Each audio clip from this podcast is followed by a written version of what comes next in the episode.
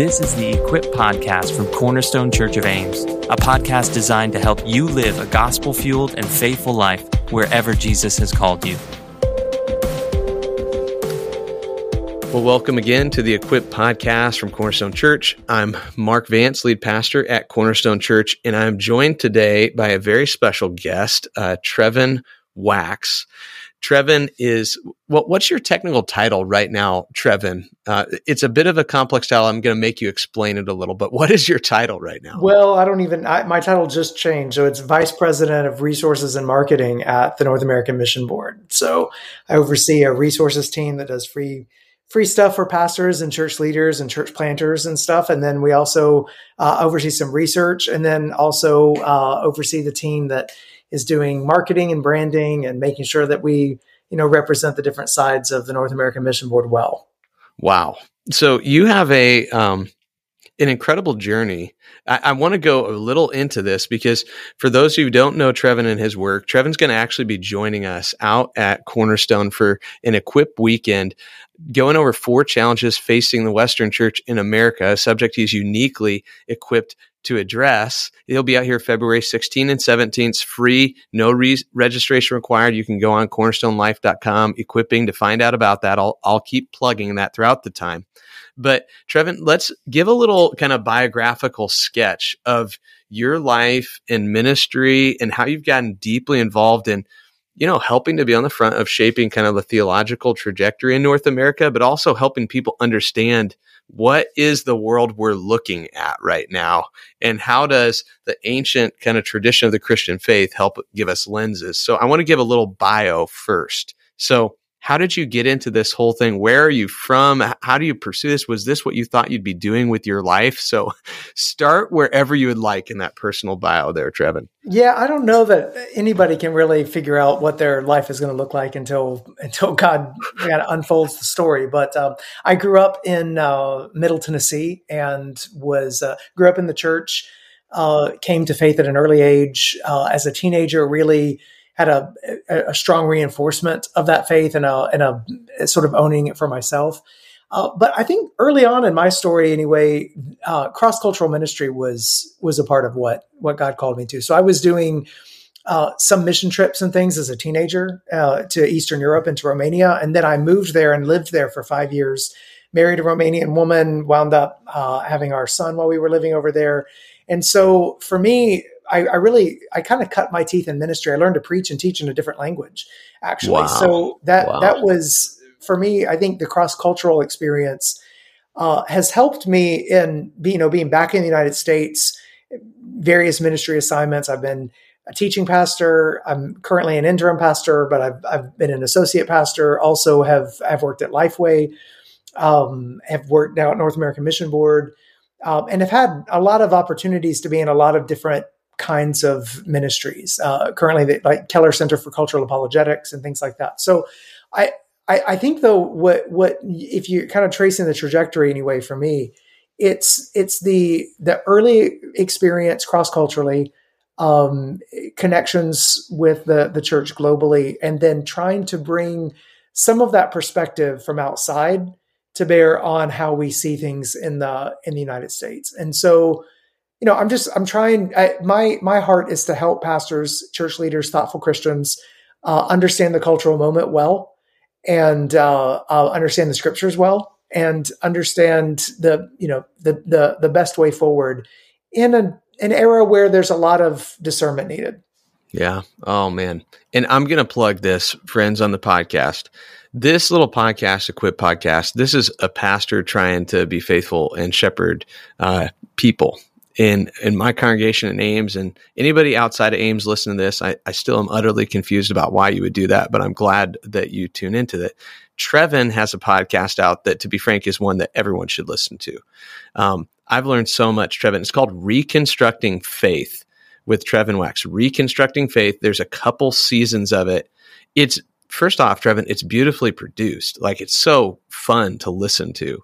But you dive into so many of the cultural hot button issues. I mean, guys, the ones on gender, on masculinity, uh, on the family. My goodness, Trevin, I, I've shared your podcast, I think, more than any other um, that I've listened to recently. So I just want to relentlessly plug that to people because it's such a great resource. But I, I want to ask a podcast question, which is what got you started thinking podcast because I've read your books too, and you're an incredible author. So, it was it. I've always wondered about dabbling in this podcast thing, or how did you get the idea for starting this Reconstructing Faith podcast? Well, I've actually done audio stuff ever since I was a kid, really. So I know this is this will sound sound kind of crazy, but when I was like 11, 12, 13, 14 years old, I was I was creating radio shows. We had a radio broadcaster and I had a mixer and I was like I was doing radio stuff from the time I was a teenager. We like my family, friends, neighborhood get like we did sitcoms. Like hundreds of episodes wow. of sitcoms and stuff with like laugh tracks and every like scripted out sometimes, sometimes not. But we did all sorts of stuff. And then I did like, you know, pretend like did like radio DJ and kind of stuff. Like in the youth group, I was the kid who, when everyone would come over to the house on Sunday nights, would be like playing the music and like talking in between the songs and like bringing other people as if it's a radio show. So, so I feel like I've had this radio passion for a long time. Um, for me though, the the podcast I've I've also loved listening to podcasts. I listen to probably more than I should uh, a lot of times because I just I I love the format. I love the the uh, I, I, love the fact that basically when someone listens to a podcast, they're really doing you the honor of giving you their ear for for a while. And and so um, you know, as we were thinking about when I came to the North American Mission Board, as we were thinking about an area where we thought there was some so, some room for a different kind of podcast, more documentary style, more highly produced and whatnot. This was one of the. Th- I said if I did a podcast, that would be the kind I'd want to do, um, and so that reconstructing faith was the result. Do you have a favorite episode? This might be like asking somebody if they have a favorite kid, but if if somebody wanted to dip their toe into the Reconstructing Faith podcast, is there one you'd say, "Hey, maybe start with this one"? You know, I mean, that's a that's different than if do I have a favorite. Um, I I think I, I think my um, I, I would say start probably season two, episode one. If you're gonna if you're gonna start just with one to see if you like it, just um, just because of the nature, the guests we had on that one, the the it, it, the, the focus on rebuilding, the need for a, a constructive vision, not just a negative vision for the future. Um, but if, I mean, probably one of my favorites, I would probably go back to the season finale of season one, which was also about that, you know, a time to rebuild. But we had we had Jen Wilkin, Tim Keller in one of his last interviews, and Ajith Fernando on that one. Wow! And I just yeah, that, was, was a longer incredible. episode. I just loved the hearing from the global church and hearing the different like what a constructive vision for the future would look like and of course, you know, it was meaningful, you know, to to spend that time with Tim as well. So, so as far as a favorite, I I don't know. I mean, we've even got some church history in there with Francis of Assisi, and there's just I, I think from my from, from my standpoint, my very favorite so far would be that one, the the last episode of the first season. That's incredible. So, friends, seriously, if you get one takeaway outside of attending the Equip weekend, which we are all doing February 15th and 16th at Cornerstone, but outside of that, check out the podcast that Trevin's done along with his books. Just they're a ministry of the church, Trevin. And so, as your vision is helping pastors to understand the moment where they live, thoughtful Christians, I'm a one of those people that you've ministered to. And so I just want to say thank you. Uh, really genuinely in so many of the cultural issues that are out there, you have been a steadying and faithful voice helping to navigate that for me. And so I am, I'm pers- personally very, very grateful. Man, and I'm excited. That. I'm honored to serve. Yeah. Oh, I'm excited to have you out to Cornerstone because now we're talk- talking about on the Equip weekend the four four of the major challenges facing the Western Church in America. So I'm going to outline them, Trevin, and then we're going to maybe dip our toe a little bit into the water of one of these. So the four we're going to talk about on the weekend are examining the be true to yourself mindset, the reduction of Christianity to a set of privatized faith values, the moral revolution against traditional Christian values, and the emergence of non traditional spiritualities. Okay, all four of those clearly we could take far more than a podcast episode of 20 minutes to talk about. We're going to be taking a longer dive in these on that weekend. But let's maybe dip the toe a little bit in the water the first one. This kind of be true to yourself mindset. So first off, kind of try to describe the mindset broadly, Trevin, that we see and it I realize this is a bit difficult for modern people living in this day and age because this is like maybe the dominant mindset they've always had. You know, a bit like the whole challenge of explaining the water to the fish sort of dilemma. But but set it out. What is this be true to yourself mindset and kind of where does it come from? Yeah, so this is what passes for common sense for most people in the United States is that the purpose of life is to look deep inside yourself, to find yourself, to discover who you are by, you know, your deepest desires and to pursue those no matter what. And then to express yourself to the world, no matter what anyone else says, whether it's your family, whether it's your church, whether it's your society, increasingly your biology says, like, and it doesn't matter. Just the, the, the purpose of life is to, to be you to find that unique spark inside and to express that to the world. Uh, it goes under different names. You know, uh, Charles Taylor calls it the age of authenticity. Um, uh, the, the uh, several sociologists have called it um, expressive individualism. Uh, there's aspects of that in a in a term called uh, moralistic therapeutic deism that's been popular. Um, I, I like to just simplify it and say it's the look in approach to life. Basically, in terms of priority, the purpose of life is to first look inside to discover and define yourself by your deepest desires, then look around to other people to display yourself to other people to get affirmation, celebration of who you are. And then look, if you want some kind of transcendence in your life, you look up to God or to some higher power or to some kind of religious ritual or something like that. But in terms of priority, you look in first, then around, then up.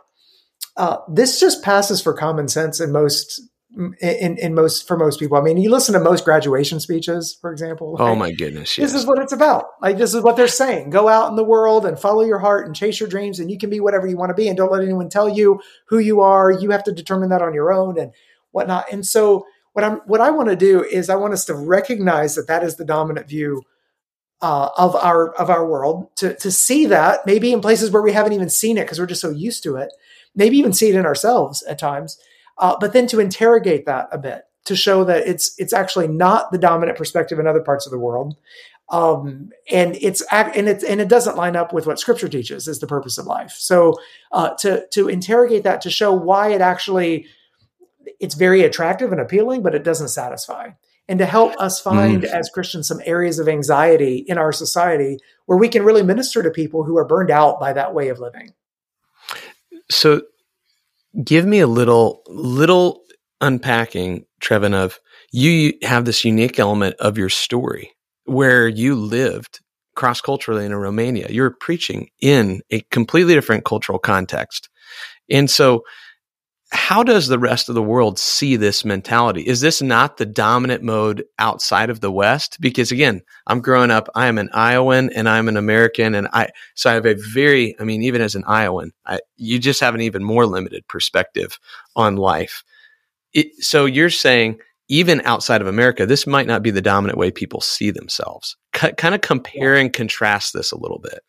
Yeah, no, absolutely not. Romania is interesting because Romania is far Eastern Europe, but it's also like right on the like kind of in the, it straddles because it's Orthodox in its church environment because it's Orthodox rather yep. than Catholic. It's it's Eastern Europe with Western influences, and yet it is Eastern in its orientation in a lot of ways. So so it kind of straddles that sort of east west divide but generally speaking in the east and in more traditional societies across the world, you don't start by looking in, you start by looking around. It's the community that defines you. It's the community that tells you your place. You it's the community and then you look up to, you know, some sort of sacred order, connection to ancestors, things like that that that are are are upholding everything and then within that limited space you then look in to, you know, whatever whatever ability for uniqueness remains.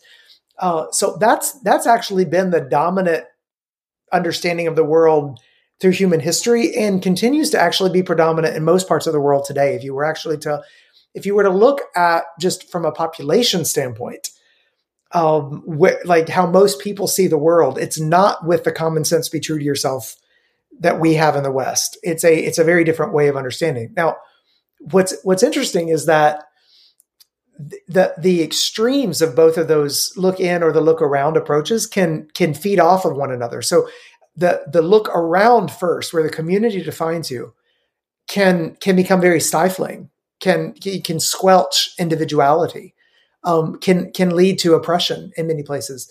Um, and then to be true to yourself, a lot of people think that's the answer to escape the community expectations, your family expectations, your church's expectations, whatnot, to be yourself, you know, the lone rugged individual. Um, but then that be true to yourself mindset is exhausting as well. That leads people then to find their identity in groups. This is one reason why in the United States today, you find a lot of group solidarity and group identity and sort of a, a, a, a moving into the realm of identity politics where I am defined by you know my my my group in terms of race or class or gender or sexuality or whatever it might be so because because like that individualistic aspect stresses us out. So we wind up looking for group solidarity to find our identity. Right, right. So you see these two groups and they're kind of going back and forth. You know, you've got to look in and then look around. But biblically, you find both of those approaches are actually critiqued. And I think that's important for us to recognize that Christianity, like Jesus himself, says some shocking things that relativize the family in terms of ultimate identity. I mean, really shocks the disciples, shocks his followers at the same time, Jesus says some things like, to find yourself, you have to lose yourself. You know, to to save your life, you have to lose your life. Like he, uh, if you're going to follow him, you have to deny yourself and pick up your cross. Says says some things that completely go against that look in approach to life as well. So, so I think we've got to get out above sort of the look in and the look around ways of life, and really let the Bible shape our understanding, where we would look mm-hmm. up first to God and his design and who he's created us to be, then look around to the people that he has called us to bear. You know, we bear his image and we want to become more like Christ. And then we look in to find what unique gifts we bring to the body of Christ and we can bless the world around us with. So you've given a just a taste of a more comprehensive biblical way to think. Look up, look around, look in. That each one of those elements let me see if I can state it this way, and I want you to build on this a little bit, Trevin. That each one of those elements I think of Keller, who would often say, in every you know idea culturally that takes root, there has to be some sort of embedding of the image of God and truth in it. Otherwise, people would reject it as nonsense because it would be nonsense. So there's enough truth in the be true to yourself idea that people can find some handhold to move forward in it. There's enough truth in the look around idea, but both of those then subordinate the look up idea, the transcendent idea. So how do we how do we recognize what is good in the be true to yourself idea while it's still still critiquing it? Because I'm thinking like as a dad, I've got teenage kids, I've got kids going up through youth group. To just say being true to yourself is nonsense. It's it's such a giant leap for them. So help how would you build the bridge to help someone both affirm what's true but critique it in such a way that they can see a different way to live? Yeah, no, that's that's a great question. Uh, I mean, one of the reasons to be true to ourselves mindset does resonate with us is because we were created as individuals. You know, God created us. God has gifted us. God uh, um, wants us to to reflect Him well uh, as people who have been created in His image. So um, so I think that that sort of understanding of worth and value and dignity and and the desire for individuality and identity is is good and right. Uh, what happens is it just it gets misdirected, it gets twisted. And so what I want to say is um, the Bible is not against being true to yourself in a fundamental way. The Bible is against you being the one to determine who yourself is or letting the world define you as what yourself is going to be. The Bible actually starts with uh, with God and His design, and it, there is a sense in which it transposes into a different key the be true to yourself mindset. What I like to say is, in, in scripturally speaking, we are to be true to our future selves. We are true to who God is calling us to be. We that who God is remaking us into His image. And and the beautiful thing about I, I like to tell people, like you know, the more you become like Christ, you're not less you, you're more you. You're more you as God originally intended you to be. When we are fully glorified, when I'm fully glorified, I will not be less Trevin and more like Jesus. I will be the most like Trevin I could possibly be and the most like Christ because wow. Jesus is going to not have cookie cutter clones of himself. He's going to have us all reflecting him and, and conforming to him in ways that still bring a sort of unique uh, uh, uh, different angle, like a diamond, uh, you know, the, the way the light catches a diamond onto who Jesus is and what he is going to be. So I will not be less fulfilled. I will be more fulfilled. I will be more myself. So, so, so there is a sense in which the be true to yourself mindset is getting at something amazing, but we have to look ahead to what the Bible actually teaches, where we find our true satisfaction and fulfillment, because the way that the world conceives of it, the way that the world puts that pressure and weight on us to to continually reinvent ourselves and to define ourselves, that is an exhausting way to live. Wow. I, am going to clip that out. I'm going to play it, Trevin, silently while my children are sleeping, just quietly, and hope that subliminally that works its way into their consciousness. Man, that is so good. That is so good. Be true to your future self, the self made in the image of God created the image of Christ. It, I cannot tell you how excited I am to have you out in uh, Ames, Iowa. Just super grateful to you, Trevin, again, in your ministry. And I want to invite everybody listening again out February 16 and 17, just coming up. It'll be a Friday evening starting at 6.30, run to about 8.30, 9 o'clock that night. then a Saturday morning, 8.30 to about 11.30. We're going to have Friday night, Saturday morning with Trevin, Equip Weekend, four challenges facing the Western church in America. And I'm sure if you've got a little taste of this, you're going to want to come out. And again, Trevin, thank you for spending some time with us today. Thanks for spending some time with us in Ames. And just thank you for your ongoing ministry to the church. It's making a difference. And I'm really, really grateful for you and looking forward to spending some more time together soon. Yep. Thanks, Mark. Looking forward to it.